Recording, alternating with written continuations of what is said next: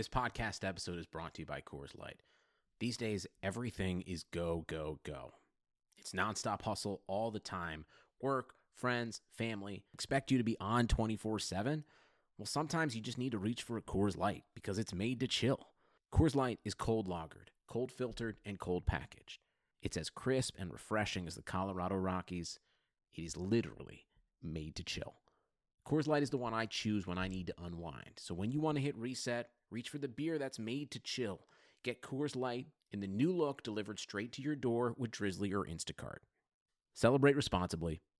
Coors Brewing Company, Golden, Colorado. If you haven't heard about Anchor, it's the easiest way to make a podcast. Let me explain. First off, it's free, 100% free. There's creation tools that allow you to record and edit your podcast right from your phone or your computer. It couldn't be easier. Anchor will then distribute your podcast for you so it can be heard on Spotify, Apple Podcasts, and many more. And you can make money from your podcast with no minimum listenership. It's everything you need to make a podcast in one place.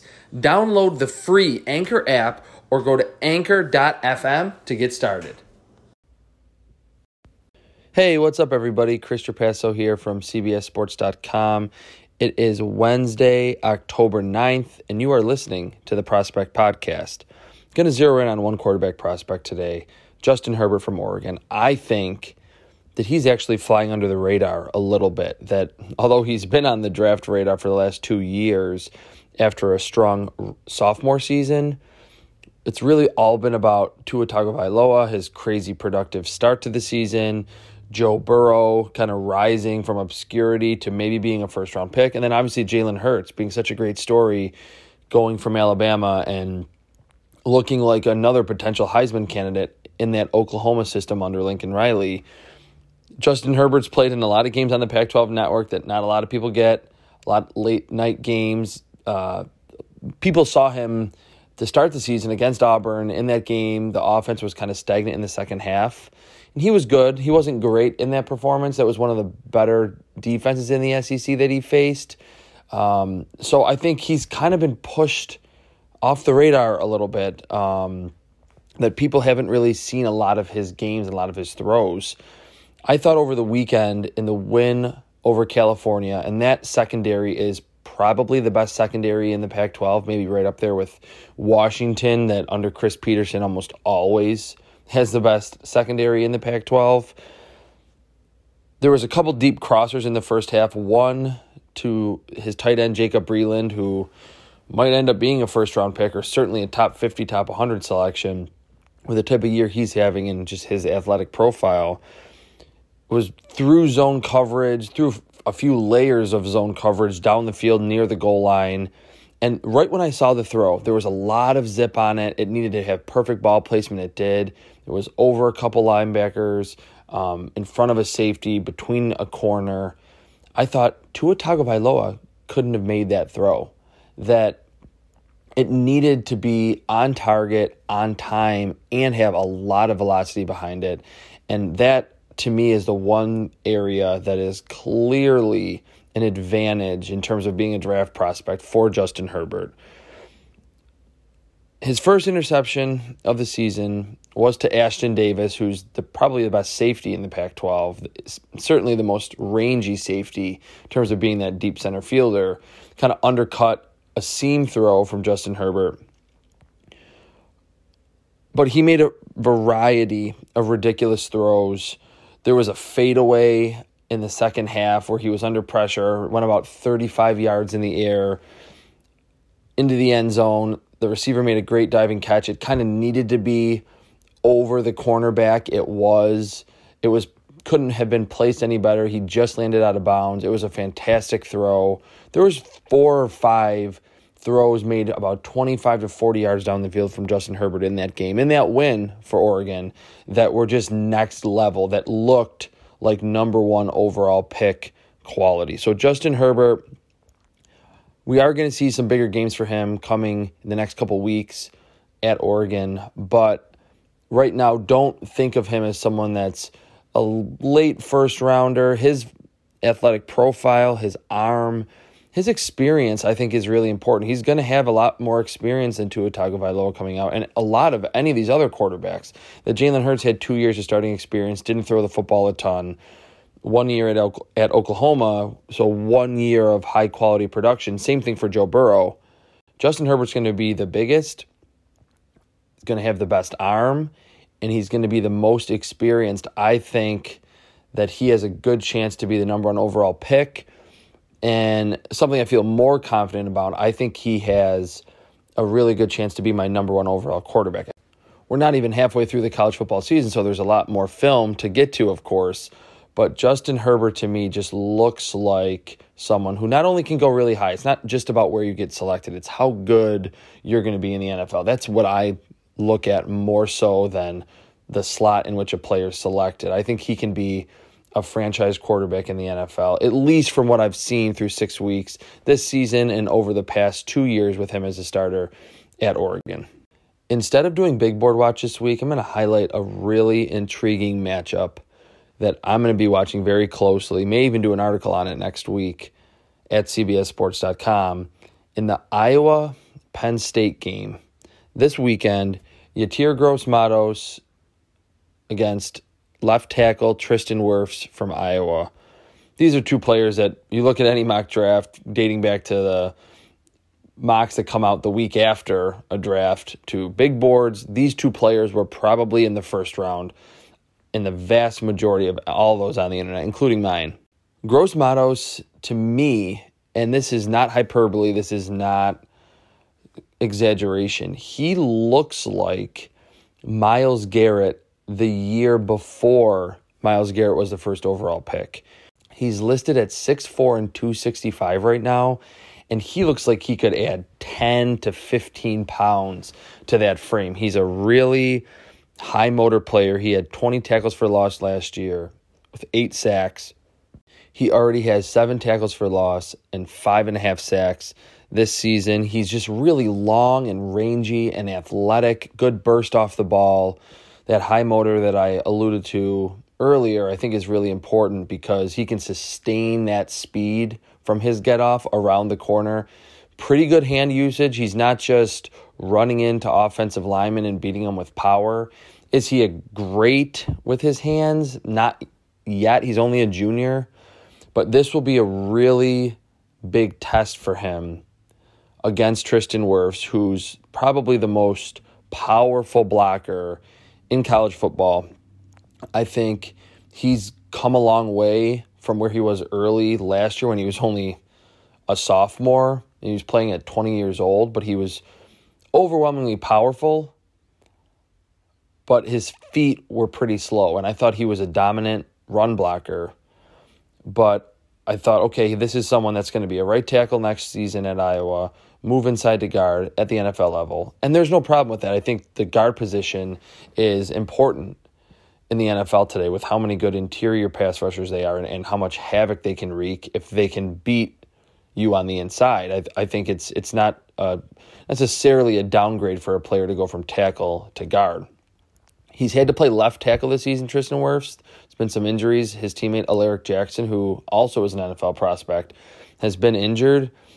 And the film that I've watched from Wirf so far, no, he's not someone that looks like um, the most athletic left tackle in the NFL. But at his size, he's a wide body with his upper body strength and his ability to anchor. I think his kick slide in pass protection is just quick enough. And he knows how powerful he is. He uses his hands very well a lot of times it's one punch to the uh, defensive lineman and the play's over. Um, so this will be a really interesting matchup because Yetur Gross Matos, like I said, 6'4", 265, looks like he could be almost 280 because there's a lot more that he could add to that big, long, athletic first round pick frame. He's going to give Wirfs some problems with his burst, I think, but I really am interested in to see this high profile first round against first round pick matchup. And maybe after this game, I'll be talking about next week one of these players rising up my board because this is not playing against an FCS school or lower level, a Rutgers in the Big Ten. This is someone that is going to be playing on Sundays and is probably going to be a good NFL player and go in the first round. Moving over to wide receiver watch,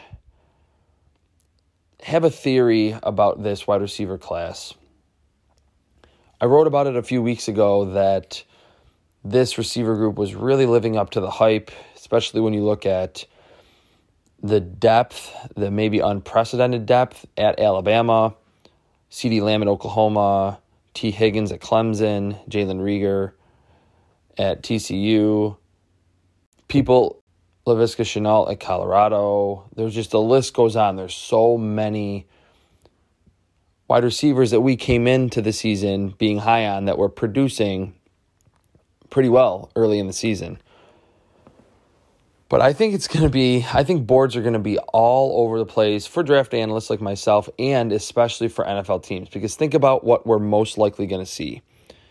Jerry Jeudy is probably not, or there's a good chance that he's not going to lead Alabama in receiving. DeVonta Smith had that 274 yard game last week.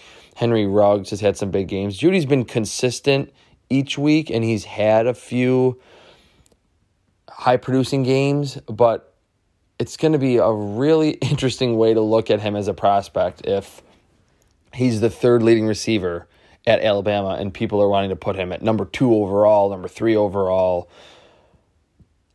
Laviska Shenault is out with an undisclosed injury. He took a pop pass two weeks ago, took it for 25, 30 yards, came out of the game, never returned, did not play this past weekend against Arizona how long is he going to be out? And he was injured last year for, for quite a bit. So if he's going to enter the draft, there's going to be those injury concerns. What what was the injury this season? Jalen Reagor's numbers are not going to be big at TCU. He had his best performance of the season with two touchdowns, four grabs over the weekend in a loss to Iowa State, but that quarterback play at TCU is just not good. He's very talented. He can separate. He's really fast down the field. And for an under six foot wide receiver, he has, I think, awesome contested catch ability. Kind of reminds me of Tyler Lockett in a way that Lockett at Kansas State was a lot like Reagor, that he was explosive down the field, electric with the ball in his hands, a punt returner, kick returner. But when they threw him up the football, even though he was 5'8, 5'9 or 5'10, he was coming down with the football a lot. He had great leaping ability, good awareness, just had that my ball mentality that I like to say. Jalen Reagor has that too, but we're going to look at his statistics and say, is this a first round pick? Is this a top 15 talent at under six foot without that production? I don't think it's that big of a deal, but I think some teams will and some analysts will. Tylan Wallace at Oklahoma State finished second in the Biletnikoff last year he's going to have a big year. This season already is. Had 11 catches for 83 yards, which is not really his normal stat line. Usually it's fewer catches and higher yardage. But that are making decisions at the NFL level are going to say he catches bubble screens and he runs go routes, maybe a slant from time to time. So he's going to get that limited route tree stigma on him. I think he's a good player. I don't think you need to run this crazy route tree right away when you're in the NFL. But so you're talking about Jeudy, Shenault, that were probably the two most hyped wide receivers coming in to this college football season that are going to have weird labels on their profile during the pre-draft process. Reagor also got a lot of hype. He's not going to have the numbers that you're going to say, okay, yeah, he can do it with better quarterback play, which I think he can, but it's it's going to be a little bit seemingly more of a risky proposition with him. And then Tylan Wallace is going to be ultra productive, but he's not going to run. He's not going to come into the league having run a variety of routes or having experience running a ton of routes in that wide open basketball on turf Oklahoma State offense. And one other player, I really like him, CeeDee Lamb, only has 18 catches thus far for Oklahoma, has had some big games, multiple touchdown games. Three games, though, with two or fewer catches Jalen Hurts is doing a really good job spreading it around at, at Oklahoma. They have some younger players, some underclassmen that were big recruits at the receiver spot, good tight ends. They get the backs involved, obviously, in that Lincoln Riley offense. So CeeDee Lamb is going to be similar to Jalen Reagor in that he's not going to have a crazy final season in terms of his statistics. And he's probably going to go in the first round, or he's probably going to be high on a lot of big boards. Just not usually what we see. Normally, we see the top couple wide receivers were the clear cut number one on their team, produce like crazy as juniors or seniors before they enter the NFL. And I don't know. I mean, this is a as deep of a wide receiver class as I have scouted since the 2014 group. But it's just interesting how over the past couple weeks, some of these players haven't had big games and they're kind of on track to have these unique labels to them during the pre draft process. One other wide receiver that I do want to talk about, he was my honorable mention this week for my wide receiver watch article on CBSSports.com. It's up there right now. James Proche from SMU, 6 0 SMU after that three overtime win comeback, great comeback in the fourth quarter over Tulsa over the weekend. He averaged over 20 yards per catch in 2017. I remember scouting him and seeing him in games when I was scouting uh, Courtland Sutton and Trey Quinn a few years ago. And he was this, man, this little slot receiver is pretty good. He's only a sophomore. Then last year, he had over 90 grabs, over a 1,000 yards. And this year, he's really producing for them. Has already seven touchdowns, had two scores in that comeback against Tulsa. Both were deep balls down the field. One was made with one hand as he kind of had to keep the cornerback off him down the field. Had a step and a half, or had a half step on him. Had to dive for the football, kind of cradle it between his shoulder and his hand. It was an awesome diving catch. And then the game winner in the third overtime was a slot fade about 20 or 30 yards down the field. He had to kind of contort his body backwards. It was a back shoulder throw. Plucked the ball out of the air, just got his foot in bounds as he was getting shoved out of bounds. They called it incomplete. On the field, they reviewed it. His foot was down. He made another catch attempt where he just plucked the ball above his head. Very easy, just got his foot out of bounds on that play earlier in the game. He had 11 catches for 153 yards and two scores. He's someone that I think we're going to be hearing more about, especially as SMU wins more games. Moving over to my young player segment, I'm going to talk about one player today DJ Chark from the Jacksonville Jaguars. He was not even in my top 150 two years ago. I thought he was a very linear player at LSU, ran in the four threes, but was kind of lanky, didn't do well against press coverage was good after the catch in that he could catch a slant and just run straight down the field. Didn't see him running a variety of routes. Was pretty good in contested catch situations. I just thought he was really going to get beat up at the line of scrimmage. He's looked like a number one wide receiver with Gardner Minshew. He has at least four catches in every game this year. His stat line is 27 catches, 485 yards, five touchdowns two 100 yard games, including last week against James Bradberry, one of the longer, more athletically impressive perimeter cornerbacks in the league. He had 11 catches, 164 yards, two touchdowns. He's using not only that 4 3 speed, but his big body to make tough catches near the sideline. I think he and Gardner Minshew have a great rapport on those back shoulder throws. He's great on the deep cross. You do not want to try to travel with him across the field in man coverage on that route. And he can just beat you flat out with his speed down the field on a go route. DJ Chark to me was someone that wasn't ever going to be this productive or was going to take him maybe another season.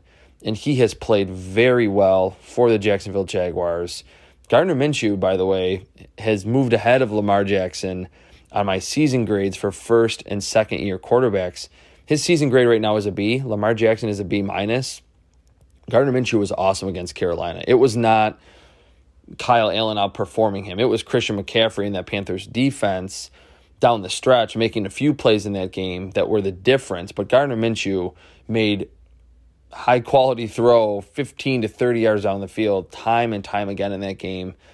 Had multiple chances to tie it late or take the lead, couldn't do it, but did drive Jacksonville down the field he can make some throws that look like they might get intercepted or they should have been intercepted. He'll come back the next play, deliver a strike under pressure. So Gardner Minshew has been the most impressive first or second year quarterback thus far. No one saw that coming. So hats off to him. And hats off to his second year wide receiver, DJ Chark, who has been a number one wideout for the Jacksonville Jaguars. They're playing in a wide open air raid offense, but is that really a negative today? I don't think it is. James Proche has been very productive since his freshman season with the Mustangs, and he's someone he's six foot, 193 pounds. He's not a tiny slot receiver. His game is predicated on his speed and yards after the catch, and that what I've been impressed with is his ball skills this season. That he is very comfortable making catches with his arms extended, a lot of hands catches, just plucks the ball out of the air. James Proche, keep him on your radar. I think we're going to be talking about him as maybe a day two pick when the draft season really rolls around. All right, that'll do it today. I'm Chris Trapasso, and you are listening to the Prospect Podcast.